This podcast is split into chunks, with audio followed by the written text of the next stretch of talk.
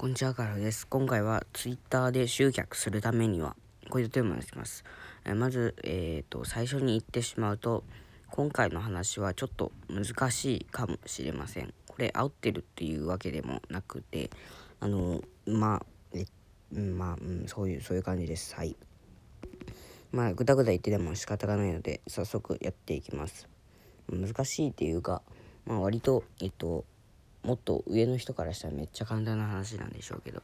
僕たちはもっと下まあ煽ってるわけじゃなくて僕たちもっと普通に下なんでまあそこは自覚してえっとやっていきましょう。まあえっと何が言いたいのかわからなく何言ってきましたがえっとまあとりあえずえっとなんか難しい小難しい話嫌いだよっていう人は飛ばしちゃってください。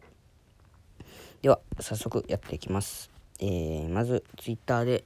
えー、収益を上げる方法は、えー、1、えー、ファン、えー、目線を下げる。2、ファンを作る、えー、です、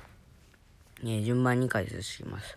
まず目線を下げるってこれ当たり前なんですが結構できてない人っていうか、まあ、自動的に目線を下げてるっていうか意識してる人は、まあ、少ないんですよね、まあ、どういうことか、えーまあ、目線を下げるの意味を、まあえーととりあえず解説していくと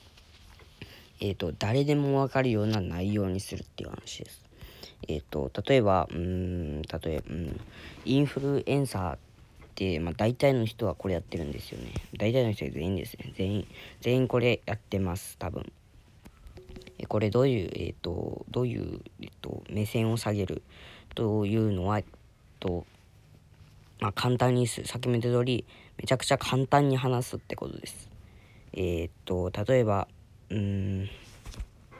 DRM とかの話を Twitter 上でしても多分伸びないんですよね。あの DRM っていうのはダイレクトレスポンスマーケティングの略で例えばメルマガとか LINE、L ステップとかそういうやつですね。でも、えっと、Twitter 上でこんな話しても大体は、えー、まあ、うん、大体は伸びませんよね。あの、L ステップの話とかを普段してるとかならまあ別ですけど今まであのやってきたの、えー、今まで他のことやってきたのに、まあ、当たり前なんですが、えっと、DRM の話をしてもまあ多分伸びませんよね、まあ、もっと言うとあのー、マジで難しい話をしたらまあ、うん、まあマジで難しい話したらまあ SNS で盛り上がるかって言われたらまあ伸びませんよね。まあ目線を下げるっていうのはそういうことです。だからえっ、ととにかく目線を下げてえっ、と、まあ、とにかくやるって感じです。えー、次にファンを作るですね。まあえっ、と散々言われてきてると思います。ファンを作れっていう話です。ファンを作る方法は、まあ、自分で考えてください。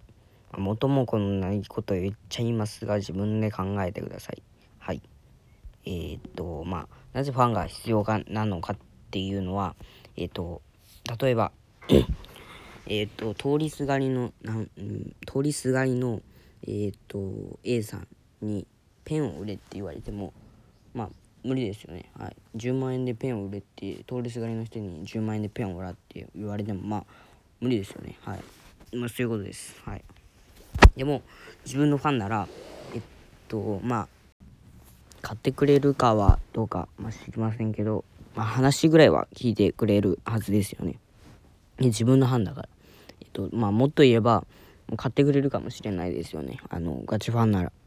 えっと、その価値10ペン、うんまあ、ちゃんとセールスしたら、えー、もしかしたら、えー、ペンをその10万円で売ることが、うん、多分ないですけど、まあ、できるかもしれません。